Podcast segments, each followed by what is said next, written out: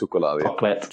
Chocolate. Chocolate. Chocolat. From Dame Cacao, I'm Max Gandy, and this is Chocolate on the Road, the show where we explore hot topics surrounding cacao and chocolate cultures around the world. So let's hit the road.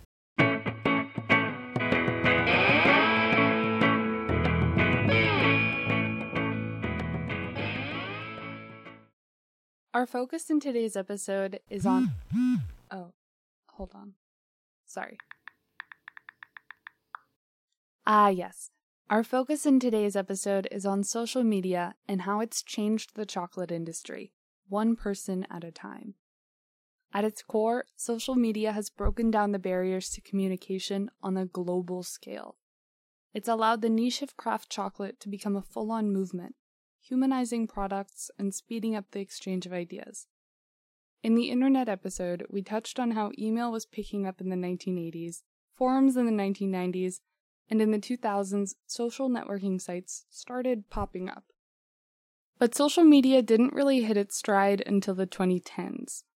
So now in 2019, we can look back at a well formed image of how those social media platforms allowed a smattering of individuals to become a single community. I was buying chocolate um, and doing tastings in earnest starting 2006 or so. And so I was already sourcing, for example, Patric Chocolate and, you know, um, some of the very, very early craft makers at that time.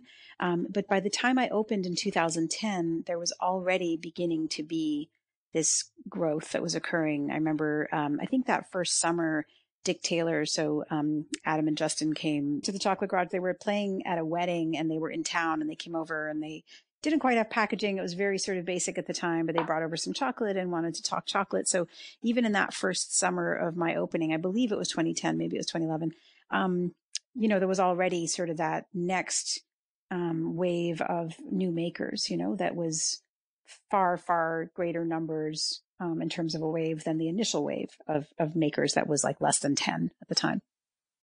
That was Sunita de Tourreil, founder of the Chocolate Garage, and one of three people I interviewed for today's show. Each guest had a very different opinion and definition of social media. How would you define social media? I find this a difficult question to answer um, because I feel like social media can be interpreted in a number of ways depending on on the account. You know, you you have social media for mainly for personal purposes, for just sharing bits and pieces of your life, usually the highlights. It's sort of personal marketing and branding, but I feel like businesses use it specifically for marketing purposes. Platforms that exist in theory for people to be able to share aspects of their life or business and connect with other human beings. That's the purported mission of these platforms. It's everything about a cocktail party on the internet. That is social media minus the alcohol if you do not want it. That was, in order, Hazel Lee, Sunita de Tourreil, and Estelle Tracy. Each woman has a different but somewhat related role in the chocolate industry. All of them act as connectors and chocolate educators in varying capacities. They work with both chocolate makers and chocolate consumers, but they also sell something of their own. I asked each of them similar sets of questions, and as you'd expect, I got very different answers. First up is Hazel Lee. Hazel is a chocolate consultant based in London, England.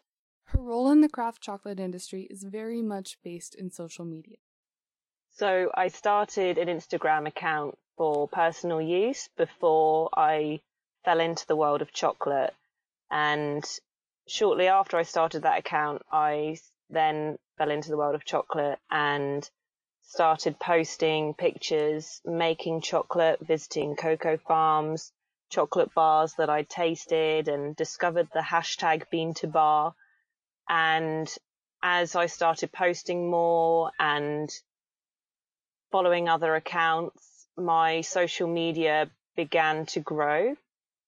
And then I guess when I first started feeling successful at it was in 2015 when the Northwest Chocolate Festival based in Seattle uh, they emailed me saying, Hey, would you be interested in working for us and helping us build our social media because we love your account?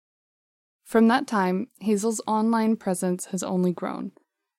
And she's learned a lot about the impact social media can have from building up her own presence over the last half decade. I think in any case, you know, if people are posting more on social media, it's going to be good for, for any product that's being posted about, you know, as long as it's, it's positive. Um, so I feel like with craft chocolate, visual, the visual side of it is not the priority. Sometimes there are brands that are are not very out there with their packaging. And I think that the more successful brands, regardless of what the chocolate tastes like and the quality, if you have, you know, very visual packaging, then it's going to stand out. People are going to post about it more. So I think those brands will have more success through social media than the sort of quieter brands with packaging. And I know that quite a few other people have shared their experience through selling and how the the most interesting and colorful packaging is what sells the most. Um, and I think that some people some people don't think about that enough. And obviously they focus on making the most incredible product, but you do need a product that's Instagrammable these days because that is just how the world works now. It needs to be uh, needs to be sexy. what do you think are the cons to this like, digital revolution, to the heavy presence of social media and the heavy influence that social media, the heavy pull of social media within the craft chocolate?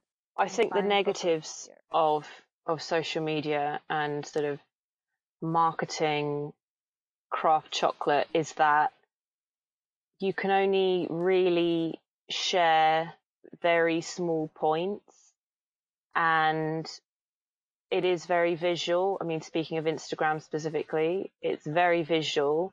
Often people don't read the full caption. So it's more a way of communicating visually than through words. And I know that with craft chocolate, it probably isn't the most visual product. I mean, it just depends on how you style it and of course there's packaging and things. So I think the downside is that it's hard to communicate the whole story because you've only got someone's attention for, you know, a second or so as they scroll past your post. And the whole thing with craft chocolate is that you need to slow down and appreciate it and really understand the full story and I think that's the real struggle for a lot of people who work in craft chocolate. You know, the, the overall goal of anyone involved in craft chocolate is that we, we want more and more people to be aware of it, invest in it and enjoy it and appreciate it. So the story of craft chocolate is a long one and, and it's an investment to buy craft chocolate. And so people really need to understand why. And I think it's very hard to get the true story or the bigger picture through social media because social media is quite sort of fleeting. You have this beautiful picture and then it goes through. Um, and I actually hope that, you know, the whole purpose of Taste with Color and the workshops that I've been doing as well is to get people to really slow down and, and appreciate the chocolate and see what the chocolate communicates with them I get them to paint what they taste, and it, and it, you know they've just eaten a very tiny bit of chocolate, but it's kind of kept them occupied for an hour, and they see chocolate in a whole different way. So that's one way of really trying to slow it down. And so sometimes sharing the pictures of what people have enjoyed um, can portray that, but I think that's something that's still really difficult to get to, you know, the real story. So like social media as a tool to get people to actually try the chocolate. Because once they try it, for the most part, depending on the maker, but for the most part, once they try it, they'll understand that, wow, like this is different and I need to interpret this differently. Yeah, I, I feel I feel like it's not easy to do that though. I feel like it's difficult to get people to invest because the price of craft chocolate versus a candy bar in in the supermarket is is massive. It's a really big difference. People aren't used to spending, you know, ten dollars on a chocolate bar when they're used to buying, you know, Hershey or Cadbury. So I feel like it takes a lot of convincing, and I don't think, you know, a social media post here and there can can be enough to persuade them. They have to taste the chocolate themselves, have someone sit down and really explain where this has come from, why it's different. And I feel like you can't get that much information into social media because there are other people who, you know, I have friends who say, who talk about, oh, this is amazing chocolate, this is delicious. And so, you know, and then I see them again and I ask, have you bought that? And, and most of the time it's no. As much as I'm disappointed by that, that's the truth it takes a lot of work to get people to invest in it. So I feel like I'm not sure how, but it'd be great if there was some more if there were some more tools to be able to get that across in social media because it takes a lot of convincing. Convincing people to pay more for chocolate takes an immense amount of work. Some would say it's even a numbers game, but I think it's not just how many people we talk to about chocolate, but how we talk to them. Hazel actually designed a tool to teach consumers about tasting consciously. Originally, I designed it to be a tool to help me identify flavors in chocolate because sometimes I struggle to find the flavor notes when I'm tasting chocolate. And I've had various tools in front of me when judging chocolates and tasting chocolates with friends. And seeing the words in front of me helps prompt me to realize, oh, that's what I'm tasting. But through my experience of tasting chocolate, I noticed that I also saw colors and I would explain flavors by saying, oh, it tastes very red to me or this tastes quite green. And so I realized that there isn't a product out there currently that separates the flavors by color.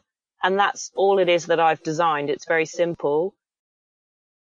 It's a simple but effective tool it's also beautiful and really gets people curious. If you'd like to get a flavor map of your own, you can visit Hazel's Instagram at hazelchalk or click the link in the show notes. I have no doubt that the flavor map has turned many a chocolate lover into a craft chocolate lover. But it's not just about the tools. It's about the people using those tools. My name is Sunita de Tourreil, and I started the Chocolate Garage, which is a community gathering space for customers as well as a platform for makers and for generally speaking the industry. The Chocolate Garage started in Palo Alto, California in 2010, before most social media networks became international platforms. So I first asked Sunita about how our personal and business relationships with social media have evolved.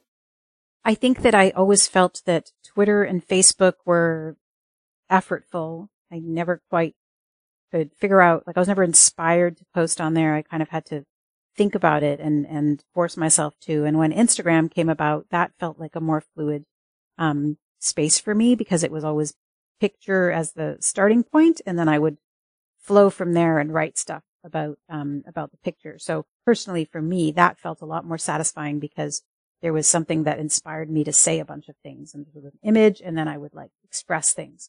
So I feel like at that point with Instagram, that's when I started like really effortless to use this particular type of social media. Not everyone finds social media to be an effortless or even useful aspect of their business. It's all about finding the right balance for you.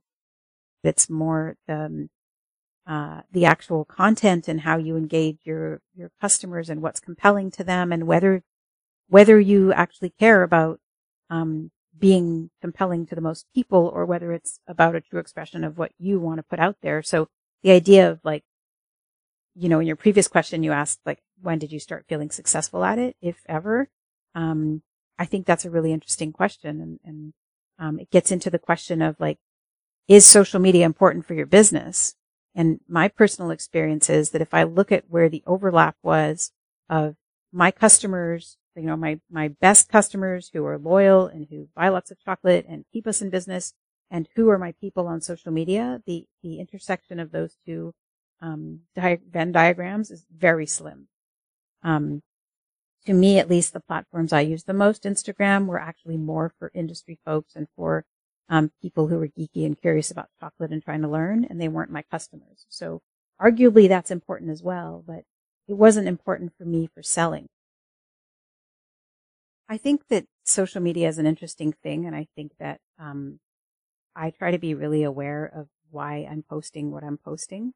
Um, it's very easy to like observe what's going on on social media platforms and see where all the likes are or where the comments are and like how to get lots of comments and likes and to start trying to craft your message for that. Um, and I think that, you know, more and more social media is becoming this marker of your relevance, you know, your, your business relevance, your social, your human relevance. And so, um, it's also, these tools are built to be extremely addictive to the user, which means the poster, you know, if you're posting, you're also like looking at what the comments are and the likes and all. And so I don't know. I, I, I'm very wary of it. I mean, I don't think it's a great use of my, I don't think it used to be a great use of my time in terms of actual sales. Um, I don't think that what it actually built for me was really very important in terms of like the operation of my business.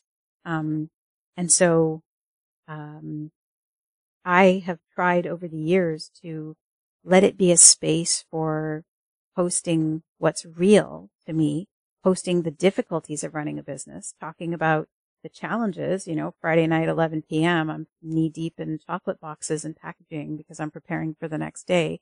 Like, I like to post those things, even though like that's not what we typically post on social media. We post cute pictures of ourselves, nice pictures of chocolate, aesthetically beautiful, you know, all of that. And I, on a personal level, I, I find that more alienating and isolating for human beings, um, than, than is already sort of the baseline state.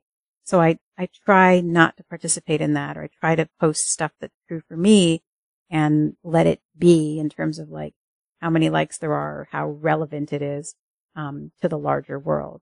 So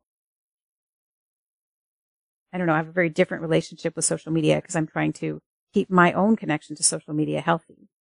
Um, it's just too, I mean, these, these, these tools, I'll say again, are designed to maximize, you know, our time spent on it and to maximize, you know, the success of the platform. And so these are, I don't mean that lightly, like they're designed in a way that make them extremely addictive. And, um, I try to be cognizant of that and not, um, and not get sucked in and not be part of the sucking in mechanism.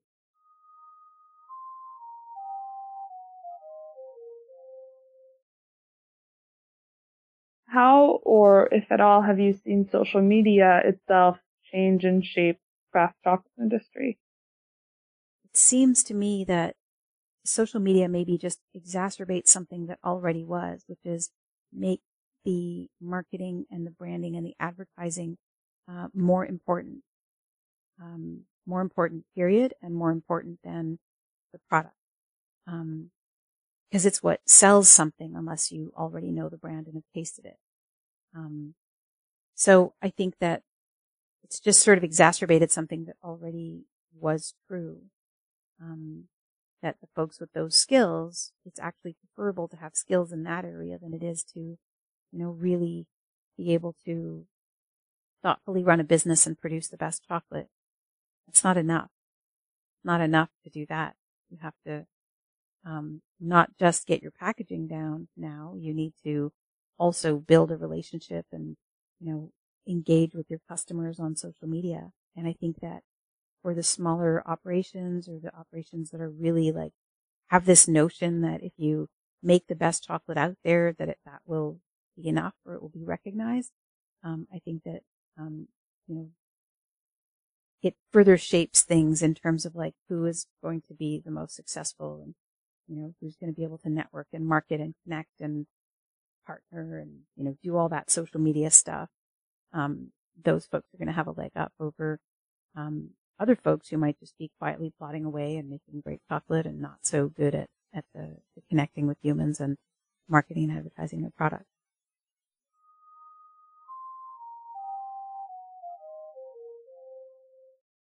just seems like there's a lot of noise these days. In some ways, like we think that, oh, we're all so connected and stuff. but There's so much noise.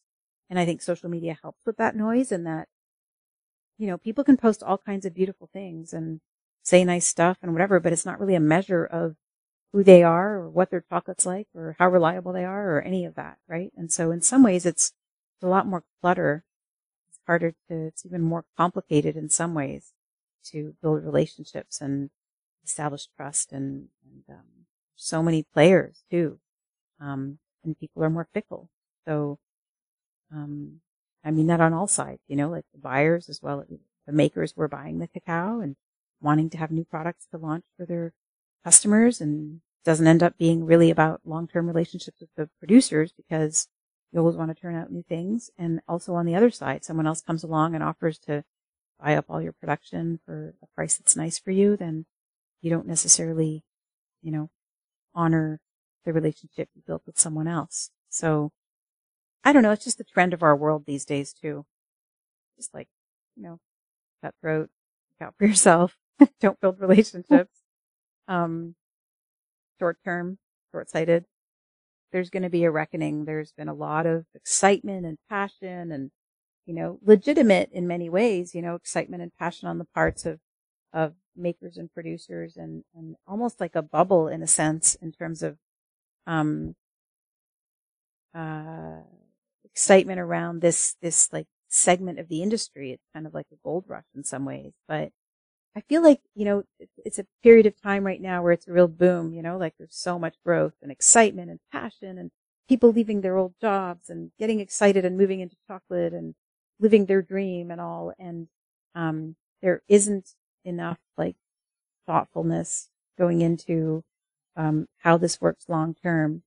And, and I, I'm most concerned because I think that I'm most concerned for the, the origin, you know, because there's all these folks who are really figuring out, often under pretty difficult circumstances and poor infrastructure and um, limited resources. They're figuring out how to like better ferment and build better sort of systems to get to make better cacao because there's this really, you know, interesting price for higher price for the cacao if they're able to do that.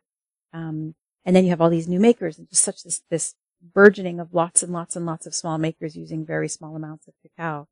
And um, I'm concerned about the long term and how that that kind of falls out over time, um, and also how that changes in terms of like the values. You know, there's this idea of of like um, being really inspired to be part of something that's about creating change in the world. But after five years of slogging away at it, um, if you haven't built it in a way that was thoughtful, I think it's very easy to fall into this place where you're like, gosh, you know, I really like, I need to get paid. I need this to work better. You know, what do I do? And if you take the traditional business rules, like most of the rules you apply on how to make that work better involve, you know, scaling and getting more efficient and looking carefully at all the costs. And then you start whittling away at what you're paying the farmer or trying to find cacao that's cheaper. And, and then all of a sudden I, I'm concerned we eventually get to this place where we have really watered down what the original um, meaning or inspiration uh, was for craft chocolate. You know, it's about this radically different product in terms of quality and taste um, and price, and then it's also about a different relationship with farmers and a different relationship to this whole supply chain, making it not extractive and exploitative and just about taking raw product and you know adding all the value at the end. So I'm, I'm concerned that that, you know, that that may happen over time and that we're really poised and sort of set up for that. This origin centric approach to chocolate is what entices many chocolate lovers to the fine flavor side. Being able to taste the flavor of a place can really draw in consumers. So, losing that aspect of the industry would be completely devastating. Much like Hazel's flavor map, presenting chocolate by origin is a way to introduce the food's potential to consumers. Uh, I'm Estelle Tracy. I'm originally from France. I've lived in the US since 2002, and I am a, a writer and a chocolate educator. Estelle is one of the people who was convinced of chocolate's power by the variety of flavors she experienced from different bars. What started as a fun way to celebrate her 37th birthday became the blog 37chocolates.com. and a side business running the occasional chocolate tasting in her town. Before chocolate, Estelle was and continues to be a food writer. She's been using social media for that business basically since it came out. But social media in the chocolate community has proven itself to be different. It's a much less developed industry. So, one of the first questions I asked Estelle was how she defined success on social media and how others can be successful. One day, uh, Will from WM Chocolate sent me a message to say, well, you know, I have changed the front of my wrappers because of what you said. So to me, that is success. To me, that's success. I use a platform to share an idea. That idea came to a person who took action. So that is success, right? So, um, so for me, that's something in chocolate that is really important. To me, it comes down to, okay, I'm a business owner and this is a tool I have to promote my business and my products. So some people I find don't exactly know what to do with like Instagram or like Facebook or they go on a platform because they feel like they have to. I mean, the skill is really, um, I, I, I, I don't I, it's a skill in that yes, there are some technicalities for sure. You need to learn like how to use some of the analytics and like, you know, um, decide, you know, how to touch, like, you know, to, to, um, edit a photo. So yeah, you, you do have those skills. But after that, I find that if you put yourself in the shoes of your customer, if you put yourself in the shoes of the person consuming your content, I do think it makes it easier to know what to post, how to post it, and which, um, which type of writing you want to share. So in that, like, I, I think it's a skill in empathy for me. So you've been in craft chocolate, or you've been paying attention to craft chocolate for about three and a half years now. Have you, and in what ways have you seen social media change or evolve within craft chocolate? Today compared to three years ago, I find um, more people are more chocolate enthusiasts are sharing their chocolate finds. And it's and it's really for me it's really i'm always looking for new chocolate bars like what's you know what's a talented maker who does great work with each bar. That's the kind of makers I'm looking for. Like I'm always trying to keep up with that. And, you know, I follow so many Instagram, like chocolate enthusiast Instagram accounts, like, you know, My Year in Chocolate, you know, Trish, Victoria Cooksey, and, you know, Time to Eat Chocolate, or your, actually your account too. Like, and I really, I really like seeing what people um, what's what I keep seeing on different people's accounts. And that helps me figure out where to spend my money. Um, and I don't remember having connected with so many people three and a half years ago. Um, that's for me, um, that's one thing I, I see them, I, I really see. Um, now in terms of like Instagram account, for instance, of like chocolate makers, um, I'm not sure I see different, like more of a difference in how it's handled, but I also know that I don't look at those accounts as much as used to. So I think my use has changed and what I really, really like and what I recommend to people who want to find good bars is really look at those Instagram accounts from the chocolate enthusiasts to narrow down their selection. And I think that's a very valuable resource for the chocolate enthusiast.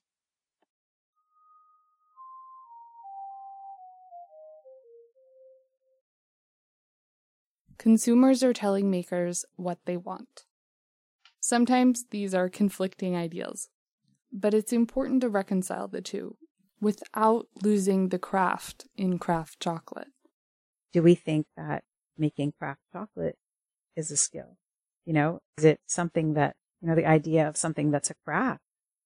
Um, I always think of this example of like, I can't remember, it's a particular type of fermented drink, you know, it's Japanese fermented drink. I can't remember what it is. It's not like an obvious one like sake, but like, how do you learn that craft? You know, you study for 10 years under a master And then at some point when you think you're ready, you go and make your own batch of it. And then you have to serve it up to the master. And then the master decides whether it's okay or not. And if it's not, you can't start making that product.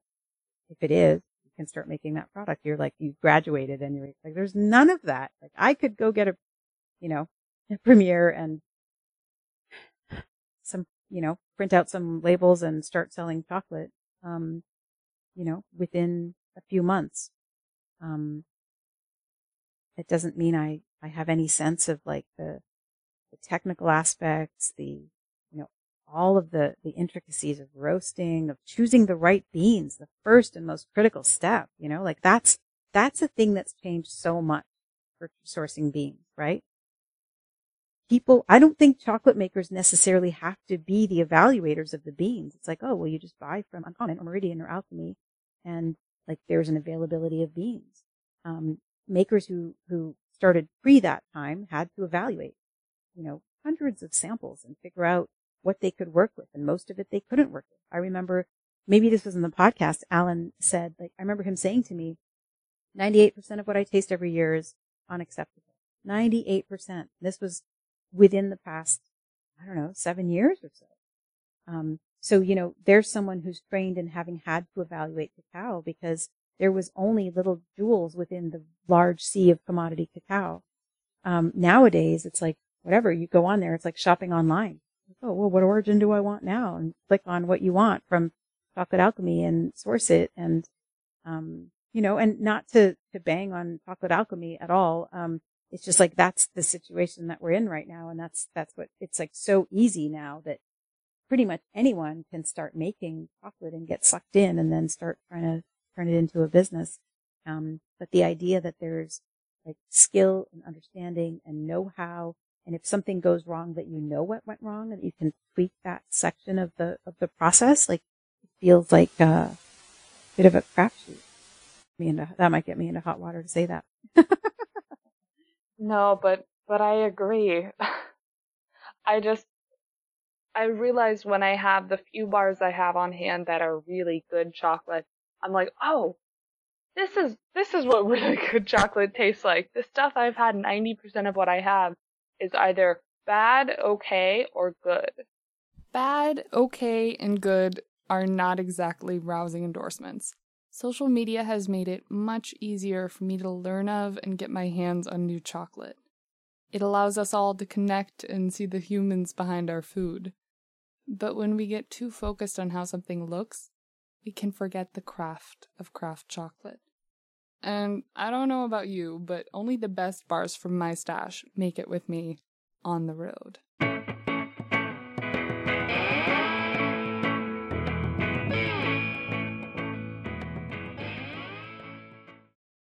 Thank you so much for listening to this episode of Chocolate on the Road. If you liked it, please subscribe, rate, and review the show on iTunes and share it in any way you see fit. Your support means so much as it keeps me motivated to continue sharing the stories and experiences of a range of amazing guests. An especially huge thank you to Hazel, Sunita, and Estelle for being in this episode. To learn more about our guests, check out the show notes of this episode in the link in the description or on my website at damecacao.com. That's D A M E C A C A O dot C O M. Have a wonderful day, and I hope you'll join me next time we go on the road.